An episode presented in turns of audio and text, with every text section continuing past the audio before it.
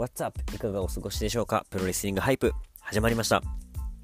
この番組では好きなプロレス、スニーカー、ファッション、そしてヒップホップなどあらゆるジャンルをミックスし、好きなことだけをフリースタイルで語っていくラジオです。今回も皆さんも一緒に盛り上がっていきましょう。お相手はサウナスパ健康アドバイザー、バモスデザイナー、リプリカチャンピオンベルトバイヤー、ベストベシャリマシンこと MC イッツでございます。はい、えー、今回が86回目の放送となります。はい、えー、前回85回目ではね AEW ダブル・オア・ナッシングの、えー、前編について語っていきました。はい。まあ、今回ね、まあ、それの引き続きね、えー、立て続けにこれ 2本目収録してるわけなんですけど、まあね、6月入りまして、こうね、5月中になかなか更新できてなかったなーなんていうのをこう喋りながらちょっと感じてたんですよね。うん。で、前回何話したっけななんて、こう、これ1本目取り終えて見たら、レッスルマニアから喋ってなかったと。レッスルマニア、えー、37かな？うん。いや、本当はね、ちょこちょこと話してったりとか、あとはまあベストオブスーパージュニア、ね、えー、一大会ごと語っていこうかななんていうふうに思っていたんですけど、思いのほか、はい。プライベートだったり、まあ仕事だったりとかでね、ちょっと忙しくて、時間取れなくてね、このラジオ収録っていうね、えー、思い越しが上がらなかったですね。だからね、ほんと、これね、同じような感じで、こう、プロレスのラジオを撮られてる方々、耳プロ勢はね、ほんと、すごいなっていうふうに、いつも思いますよ。うん。いや、なんかね、話そうと思えば、ネタいっぱいあると思うし、撮ろうと思えばね、取れると思うんですけどそれを実際に行動に移すっていうのが大変なんですよ。うん。まあ、僕の場合こうやってこうマイクを準備したりとかまあこのね収録する、ね、機材っていうかこれね用意したりとか、うん、するのもなんかこう億劫になっちゃうしなんかいざ収録しようと思ってさ携帯とかいじっちゃうとなんかダラーンってなっちゃうしみたいなね。いやすごいなっていう。で、中でもね、えー、耳プロの中でトップ1、2になるんじゃないかな。うん。えー、プロレスのこと、プゴトですね。国斎藤さんがやってます、プゴトと、えー、グレート富士のコブラクラッチ、ね、えー、富士コブラさんのね、はい。あの番組はやっぱね、すごいなっていうふうに思うね。なんか本当なんかコンスタントに、こういう試合の情報とかも語っていくし、え何よりすげえなと思ったのが、この前の、えー、最新回聞いたらね、高木三四郎さんがね、出てると。いや、すごいなっていう。で、まあ、僕はね、こう、プロレス知ったきっかけは WWE だったし、日本のプロレスもね、えー、新日本プロレスを中心に追いかけてたんですけど、この、どっぷりのめり込んだきっかけっていうのが、DDT プロレスだったんですよね。で、なんか、こういう、なんだろう、このプロレスの世界観もあっていいんだって感じでなんかそこで一気にプロレスの魅力に取りつかれたんですよね。なんかまあ WB もなんかまあいわゆるエンターテインメントみたいな感じだしもともとそういう格闘技とかのそういうねものも好きだったんだけどなんかこう軽いカルチャーショックというかさわ DDT プロレスってなんか面白いぞみたいなのをこう当時高校生くらいの時に衝撃を受けて高木三四郎さんへのねこの憧れみたいなのがすごいあったんですよね。だからうわこうやってなんかラジオ続けてたらね、まあ、こんなねプロレスリングハイプだったりとかシューティングスタラジオとかまだ全然ちっちゃいねラジオ番組だしそこまでねこう聞いてくれてる方も多い番組ではないんだけどもやっぱこう続けてったらねいつかこういう機会があるかもっていうなんかいい前例じゃないけどさ。なんか本当にすごいなっていう風に感じましたね。だからさこうやってちょっと億劫かもしんないけどやっぱこうやって収録も頑張ってやっていかないとななんてね。ね、飲み歩いたりサウナばっか行かないでね。ちゃんとプロレスを見てプロレスについて語るラジオをねやっていきたいななんてね改めて思いましたけどね。はい。まあぜひぜひね、えー、そちら2番組も聞いていただいてもうその後でいいんでねプロレスリングハイプ一言でも聞いていただけたら幸いでございます。はい。でそんな感じで、まあ、ちょっとね、まだまだこの AW の話前回ね、えー、第5試合まで第6かまで話したんですけどこのダブルアナッシング、えー、後半戦語りどころたくさんありますので早速ですが、えー、話していきましょうかねで、えー、前回までの、えー、お話はね、えー、シャープ85を聞いていただいて、えその後の後半戦をこちらで聞いていただけたらなというふうに思います。はいではでは行きましょう、え第7試合がですね第7試合、えー、ミックスドタグマッチ、えー、スコーピオスカイイーサン・ペイジえー、ペイジ・バンザント VS、えー、サミー・ゲバラタイ・コンティフランキー・カザリアンですね。で、えー、あれだえっとサミー・ゲバラとタイ・コンティが一応、まあ、カップルみたいな感じなんですよね。でこの試合はこの2人とあれだえっとペイジ・バンザントとこれ誰なんだろうな。イーサン・ペイジなのかな。スコーピオスカイなのかな。っていうこの、えー、カップル対決みたいな感じが注目だったのかな？うん。でなんかサミーとタイコンティは同じ TNT のチャンピオンベルトを持ってるのかな？だから女子王座男子王座のカップルみたいな感じなのかな？でそこにフランキー・カザリアンが入るんだけどこのフランキー・カザリアンはなんかこのスコーピオスカイたちのチームをでチームに入ってたんだけどあれなのかな？追い出されちゃったみたいな流れなのかな？うん。でそこで、まあ、ゲバラたちがダイナマイトに救出して組まれたタッグマッチっていうような流れですかね。はい。で、えー、ゲバラとタイコンティがね、もう試合中、イチャイチャばっかするんですよ。で、そこでフランキー・ガザリアンがね、ちょっと切れるみたいなシーンが面白くて、で、えー、ゲバラがね、こう、戦況をひっくり返して、リング上でね、こう、チュッチュしてると、その間にね、えー、相手3人がこう、睨みつけて襲ってくるんですよ。で、あ、やばいやばいってなって、カザリアン助けてくれって言うんだけど、カザリアンはリングインして、いやもういいよお前ら勝手にしろっつってリング降りていくとで3人にボコボコされるとかね。はい。まあ終始、えー、イチャイチャし調子乗ってるゲバラたちって感じにフランキー・カザリアンがね結構頑張るんですよ。さすがベテランって感じで。結構一人でね3人を、えー、蹴散らしゲバラたちに代わって調子こいてやられるえー、で、えー、カザリアンたちが蹴散らしてみたいな感じが 繰り返しね起こっていく試合でしたね。でゲバラとカザリアンがねこう仲間割れしていくんですね。なかなかチームワークうまくいかずでゲバラがこうカザリアンに向けてキックを放ったのを避けてコンティに誤爆すると。まず意味わかんないですよね。味方に蹴りを放ったのが避けられて味方に誤爆っていう。誤爆って何っていうその概念を問われるような シーンなんだけどでここでね、えー、ゲバラがコンティを排除してしまいでカザリアンがゲバラを排除するとで1人になった、えー、カザリをね、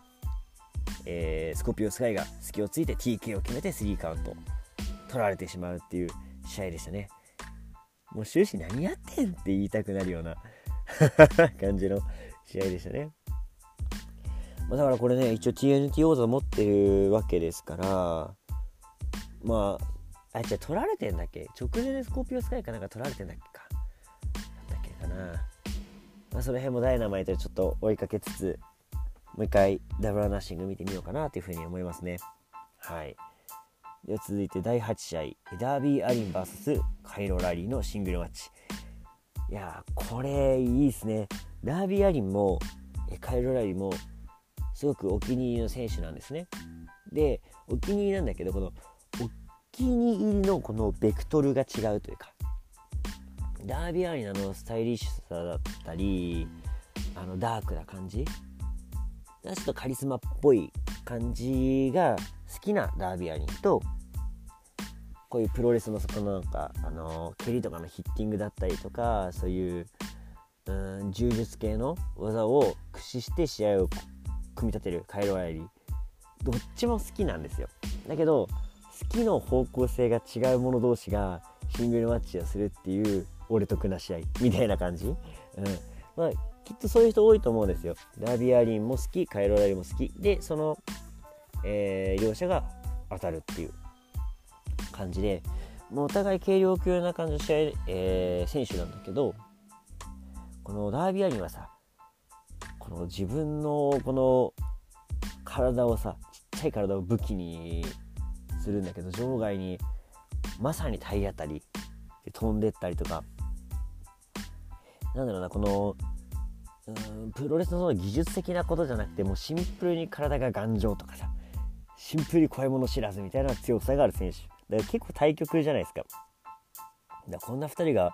ね試合したらどうなんのっていうところなんだけどこうダービアリンがね、えー、場外にこのマジのトペスイシーだ。マジ自殺ダイブをするんだけどそれを空中でね首を捉えるキャッチするカイロ・ライリーとか。このダービアリンの、えー、得意技、えー、なんだっけコフィンドロップを、えー、カウンターでね空中でキャッチして、えー、嬉しいとか。結構ことごとくねダービアリンはそういう自分の長所である技を関節技で捉えられてしまったなっていう印象が強かったんだけどこれ言葉でさ言うのはめちゃくちゃ簡単なんだけど実際にやってみるのって多分相当すごいことだと思うのね。カウンターでそんな関節取るっていう。でそれをやってのけるカイロ・ライリーがもうシンプルにすげえなっていう感じでしたね。で最終的にはね、えー、オライリーが、えー、PK を3連発しそこから、えー、ダイビングニドロップ。後頭部へのダイビング2かな、うん、カイロ・オライリーが得意にしてるムーブですね。を決めて、えー、3カウントを取りました。だ結果的にはね、えー、カイロ・ライリーの圧勝っていうような感じだったんじゃないですかね。はい。いや、だからね、まあ、カイロ・ライリーといい、えー、えっと、オーエンズ？オーエンズじゃねえ、えっと、あ、やべ、飛んじゃった。えっと、コール、アダム・コールといいね、えー、今、ステューピッドエリートかな？っていう、エリートの中のユニットみたいな感じなのかな？を組んでて、ね、あの2連勝中ってことで。なかなかでもメンバーも強いしそこのガージを崩せるやついねえんじゃねっていうようなね感じですねもともとだから NXT の Undisputed Era からの、まあ、派生でエリートになってるわけなんだけどやっぱりね NXT の人気ユニットだったわけですしあの NXT の人気をそのまんま AEW に突っ込んだみたいな感じですよね。まあでもカイロ・ライリーがシンプルにね、えー、好きな選手だし、またね、ベスト・オブ・スーパージュニアとか上がったら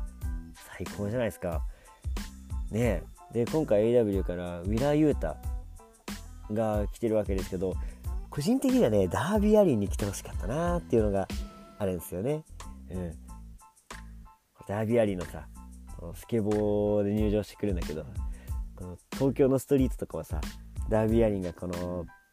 ケボーしてる映像とかでバックに流れて入場とかしたらめちゃくちゃかっこいいなっていう。まあなかなかダービーアリンが好きな人じゃないとこのあれが伝わんないと思うんだけど。いやぜひね LINE 誌が待ち遠しいですね。この2人。はい。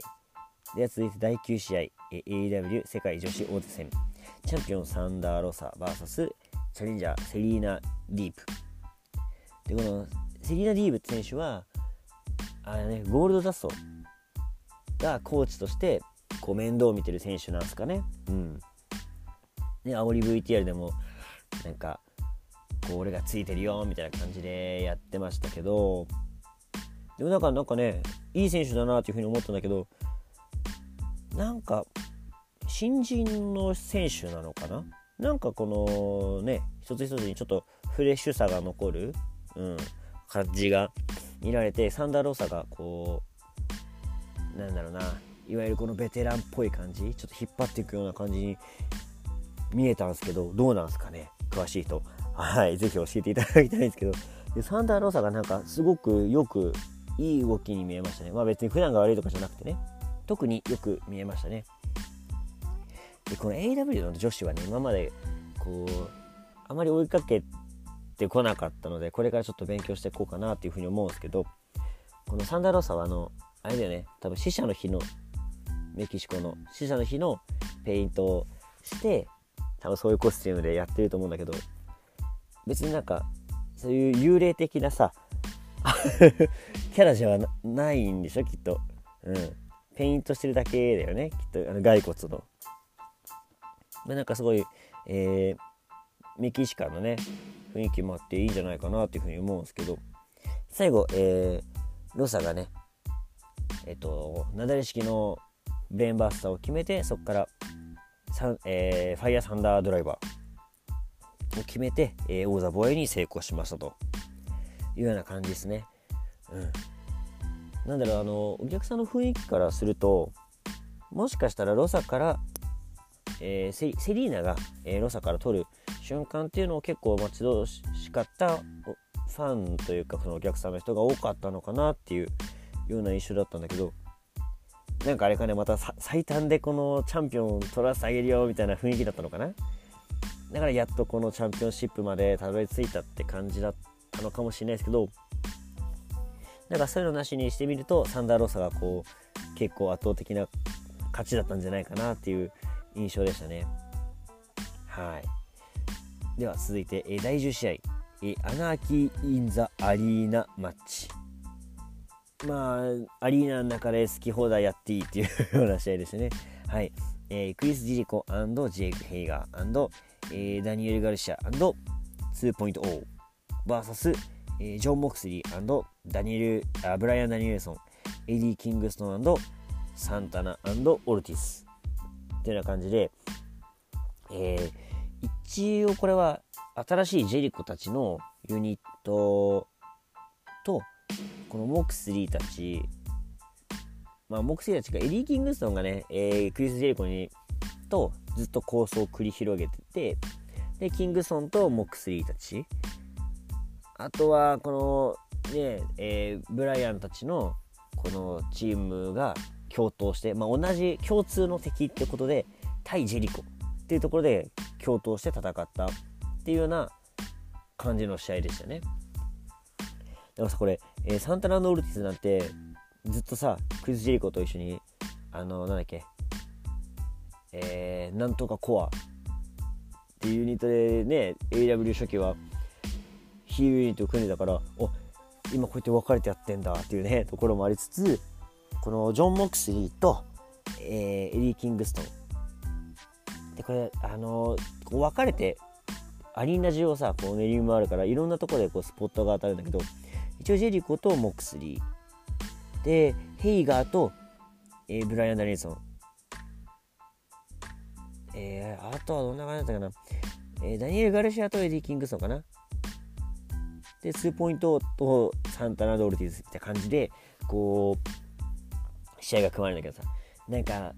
うーんこう軍団同士のさ喧嘩みたいな感じだとなんとなくさ俺があいつをやるよみたいな感じでこう対マン同士がこう自然と組まれるみたいな感じで まあ一応決まってってこのアリーナをね巡るんだけどまず入場のさクリス・ジェリコのあの曲が流れてさ会場で大熱唱。であの真っ白なコスチュームでみんな来るんだけどジェリコの時にさ「ザ・ウィザード・クリス・ジェリコ」って書いてあって、まあ、確かにこのね試合の前に、えー、火をね顔に浴びせたりとかしてて俺はなんかこうウィザードだみたいな。魔法使いだみたいな感じで言ってたんだけど今何そんながっつり魔法使いキャラでジェリコやってんの？っていう ところにまず驚きましたね。でジョン・モックスたちが入場してくるんだけどジョン・モックスリーがさこのワイルドシングを入場曲で来るんだけどあのワイシングでさ「ワイシング」って言いながらこうお客さんの間をさ練り歩くんだけどそっからもう試合が開始して試合の序盤ずっとそのワイシング流れながらさ試合しててなんか普通になんかそういう試合なのかなみたいな。こう入場楽がガンガンかかりながら選手が大暴れするみたいな試合なのかなと思ったらいつの間にか音楽止まったりとかしてあ違うのかみたいな。でもなんか序盤その曲のなんだろう感じといいさすげえなんか荒々しいこの喧嘩っぽい感じの試合マッチしててすごい良かったんですよね。でなんかこういろんなところでさ動きがあるからさあのハイライトみたいな感じであこんなことあったんだみたいな。カメラマンすら終えてねえみたいな感じがすごい良かったですねあのわちゃわちゃがこうクリス・ジェリコが椅子に座らせられてこう膝蹴り食らってる間にあのサンタナ・ドルティズがあのテーブルクラッシュダイブを観光してたりとか。すごかったっすね。あとはあれだね、えー、場外にテーブル置いてあのパワーボム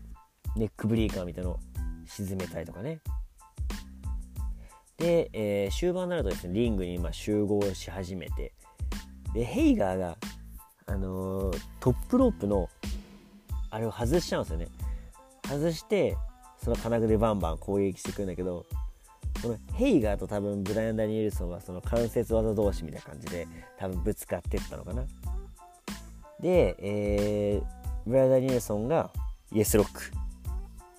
でモクスリーが、えー、ジェリコになんだっけキャプテンフックだっけ。あのー、スリーパージャストフェイスロックみたいな感じのスリーパーを決めてる時にあのエディ・キングストンがね、まあ、今まで顔をバンバン火浴びせられて多分顔面をねやけどさせられてきた報復だと思うんだけどこの関節食らってるジェリコにガソリンぶちまけて火つけようとするんですよ。何するんだって感じでジョン・モクスリーが止めて。でそんなこんなしてる間にクリス・リコがね、えー、モクスリーを襲い最後足かな？足をあれなんだっけな？ブライアン・ダニエルソンとリング上にはブライアン・ダニエルソン、モクスリーがいてジェリコ・ヘイガーの4人が最後試合すると。でヘイガーにギロチンチョークが決めてる時にキングストンが現れてガソリンを巻いて火つけようとする。でそれをブライアン・ダニエルソンがキングストンを止めに行くんですね。でその隙にジェリコがモクスリーをパイプ椅子攻撃。そしてキングソンにジューダスエフェクトを決めて2人を排除すると。であれか残ったのがブライアン・ダニエルソンか。でブライアン・ダニエルソンが1人で戦ってるんだけどもヘイガーに、えー、後ろから金具で襲われ。で、えー、そこから起死回生でブサイク2位を決めてでジェリコも、えー、パイプイスを持って攻撃しに行こうとするところブサイク2でジェリコにとどめさとしたところ今度バットだ。バットを持ってブライアン・ダニエルソンを攻撃すると。でジェリコが、えー、ウォール・オブ・ジョリコ決めてでヘイガーが外したトップロープで首を絞めて締め上げるとで2人でね締め上げてレフリーストップで試合が終わったっていう試合でしたね。いやほんとねこういう多人数のわちゃわちゃはこう記憶を整理するだけでもちょっと大変ですね。はい最終的にだからねあのー、ブラン・ダニエルソンが取られてしまいましたね。はい。でもこの試合なんかこのアメリカンプロレス感もあったしもうほんと見どころだらけだったんでね。うん、これも多分ハイライトとか見れると思うのでぜひぜひチェックしてみていかがでしょうかね。すごい良かったですね。はいそして、えー、セミファイナル。AW 世界タッグ王座戦 3way マッチ。ジャングルボーイルチャダルス。VS リッキー・サークパワーハウス・ホップス。VS、えー、キースリー、えー、スワーブ・ストリックランドですねはいまあ試合的には、えー、あれですね、ジャングルボーイと、てかジャングルボーイが結構、えー、狙われてるような感じなのかな。まあちっちゃいからっていうのもあるのかな。うん。リッキー・スタークにもこう狙われたりとか、あとキース・リーにも狙われてましたね。うん。ってとこで結構狙われてこう食らう場面が多かったんだけどもジャングルボーイが耐えたり、まあ、カウンターでね技を決めてなんとか、えー、返していくと。でキースリーとあのー、スリックラウンドの合体技パワーボムと顔面の、えー、フットスタンプジャングルボーイを食らった時はもうあ終わったって思ったんですけどそこでね、えー、なんとか返しでその後も、えー、成長の顔面フットスタンプ食らったんだけどそこルチャザウルスがカットに入ると。で、えー、そっからね、ルチャザウルスとジャングルボーイが一気にね、えー、スイクラウンドを攻め立てて、最終的には、えーと、なんだっけ、ジュラシックエクスプレスですね、えー、バックドロップでの要領で、ね、えー、投げた選手を空中でキャッチし、パワーボムするっていうね、クルクルパワーボム。を決めて、えー、ジャングルボーイズが防衛しましたと。で、これ試合始まる前の現場表では、ジャングルボーイ、えーと、ルチャダルスのチャンピオンチームが圧倒的に不利っていうような感じだったんですよ。結構リキー・サックスもいいっすね。なんか最近こう上がってきたような感じだったんだけど、この試合の前の前哨戦とか見てても、あ、普通に強いなっていう。なんかあの、ホップスが、ね、あの、黒人ででっかくてパワーファイターだから、そっちばっかこう、個人的には注目集まるかなと思ったけどリッキー・スタークスの動きだったりとかで結構パワーもあるしバランスを取れたチームだなーなんて思っててでキースリー、まあ、言わずもがなあんなパワーがあるから結構チャンピオンチームが不利な流れなんじゃないかと思ってたんですけどまあ無事ね、え王座防衛に成功しましたね。なんかあれだね。あのクリスチャン・ケイジがこのジャングルボーイのコーチみたいな感じでずっとついてるんだけどあの師弟関係がすごくいいなっていう風にはい思いますね。まあ無事これでね、えー、防衛したのでね。でまたね今回、えー、キースリーたちが取ったけどまだリッキー・スタークスたちから取ってないからそこのタグマッチとかやっても面白そうだなっていう感じですね。はい。まあ、あと AEW はねシングルもこんだけ面白いんだけどやっぱ選手層が厚いってことはタッグの層も厚いんですよ。うん。まだまだねやってほしいタッグマッチいるんでね、はい、名タッグいるのでまたね AW このタッグ路線っていうのも一つ楽しみな要素ですね。はい、えー、では続いてメインイベント。第12試合。長えな。第12試合。AEW 世界王座戦。えチャンピオンハングマン・ページ VSCM パンク。いやこのね試合もすごいんだけどダブルナッシングに向けて前哨戦があったんだけど今あの DDT プロレスの竹下幸之助が AW に上がってるんですよ。で今回この、えー、CM パンクとペイジのこのお互いの構想の中にね前哨戦として竹下がハングマンページとのシングルマッチがメインであったりとかしてなんかそれをワールドで見るっていうねなんか不思議な感じだったけどちゃんとこうやってあのメインストリームのさお話に竹下幸之助入ってくるってすげえなっていうね、うん、いや今じゃ世界のスターになったかっていう感じでいやなんかもう純粋にもう竹下幸之助今応援してますけどこうやってね、えー、エリート勢に紛れてどんどんこうトップの選手と絡んでいく回数がね、えー、増えててほしいなっていうふうに純粋に思いましたね。で、まあ、ハングマンページの CM パークでなんかこの、えー、いろんな前哨戦を経てやっとシングルマッチがぶつかるって感じで、まあ、CM パンクがこうタイトルに挑むっていうのがそもそもプロレスファンからしたら待望中の待望なんですよ。うん、だって、えー、パンクが前にチャンピオンだったのは何年前って話なんだよね。うん。まあ、そもそもプロレスね、やってない期間が長かったから、えー、あと誰と試合したんだっけな。ザ・ロックかなんかに取られたんじゃなかったっけ？ね確か。だから、それぶりのタイトルマッチっていうことなんですよね。うん。まあ、えー、試合的にはね、こうハングマンページがこう作り上げてた感じでなんかハングマンページのこのメインイベンターとしての成長を見たのが最近すごく感じて盤石だなっていう風に思いましたねだからこうベテランの CM パンクっていう相手にもこの空気で空気感で負けない、うん、圧倒してたなって感じでしたね。途中 CM パンクがねこう、えー、ページの得技のバックショットラリアットを狙うんだけど1回目結構マジで失敗して膝グキみたいな感じで。で失敗した時にはあこっから自然め入んのかななんて思ってたんだけどシンプルに失敗だったのが後で分かりっていうのももう一回バックショットライアットをやり直すんですよね。でその時もちょっと失敗しながらこう成功させたんですよね。うん。でその後、えー、一発目、えー、GoTo スリープを狙うんだけども抜き出しハングマンページはパワーボム。そして、えー、パワーボムからそのままねくるっと、えー、相手の股にこう頭から突っ込んで感じでくるりと回って、えー、リバースパイドライバーっていうのかな、うん、デッドアイを決めカウント2でその後ね、えー、ハングマンがこう GoTo スリープを狙いに行くんだけどもそこを逃げると。であれだね。場外ランの時にバックショットラリアットうまくいかないあ違う、えー、場外ラントがあってそっからベルトで攻撃するぞしないぞみたいなのがあったのかな。でその後リングに上げてバックショットラリアットを狙うんだけどもレフリーにぶつかってうまくいかないと。でレフリーがダウンしてる時にはってハングマンハングマンページが思い出してベルトを取ってこう攻撃してやろうとね、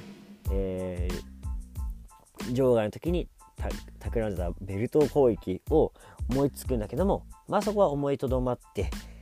やっぱちゃんと下技で倒してやろうということで、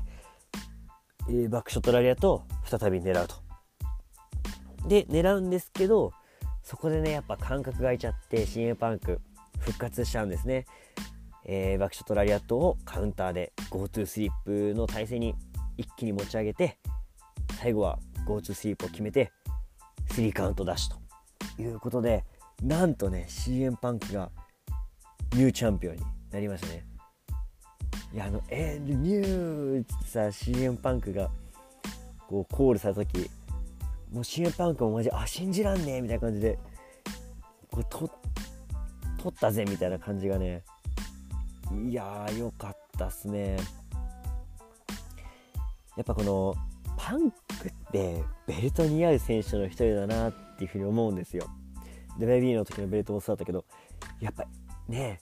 AEW のあの世界一かっこいいベルトが世界一似合うレスラーだなって。いや CM パンクベルトダッシュはねシンプルにこう嬉しかったっすね。はいかっこよかったな。またこれからね、えー、ちょっと CM パンクちょっとところどころ動きちょっと怪しいところもちょっとあるんだけども最後のね、えー、なんだろうキャリアとしての輝きだと思うので、まあ、CM パンクがねチャンピオンとなった状態で誰が挑むのか。そろそろケニーが帰ってきてベスト・イン・ザ・ワールドを決める試合をねしてもいいんじゃないかなっていうふうにも思うんだけども。いや楽しみがまた増えますね。はい。というわけでねまたダイナマイトとかの試合もねえー、追いかけつつなんか面白いトピックスがあったらこのラジオでね、話していこうかなというふうに思いますのではい。最後にお知らせさせていただきます。はい、プロレスリングハイプでは皆様からのメッセージお待ちしております。番組ツイッターはスターラジオ555です。フォローの方よろしくお願いします。感想つぶやき際は、ハッシュタグ SSR555、そしてプロレスリングハイプをつけてツイートの方よろしくお願いします。はい、相方長さんとやっております全力シューティングスタープロレスラジオも各えー、ポッドキャストの配信しておりますので、そちらもね、ご一緒に聞いていただけたら幸いです。はい、ということで、今回86回目、えー、AW ダブルオーナッシングについて語っていきました。いやー、ボリュームたくさんだったね。うん。やっぱこの AW の気合の入った大会、しびれますね。うん。で、最後はね、クライマックスでは、え CM パンクがベルトをダッシュして、ベルト姿で、ね、退散するっていうねでなんかあのー、その後岡田和親とベルトをねかけてやってもいいなんていう発言も出てこれはもしかすると6月の AW 都市日本のね対抗戦で何かあるかもしれないっていうね。いやもうワクワク止まんないですね。はい、まあ、またそのね、えー、新日本との大会もまあ、チェックしたいなっていうふうに思うのでまたその時もねあのー、こちらの方の番組で紹介できたらなというふうに思いますので、えー、ぜひぜひ次回以降もですねお楽しみにしていただけたらなというふうに思います。はいということで長々と、えー、お話聞いていただきありがとうございました。お相手は MC イッツでした。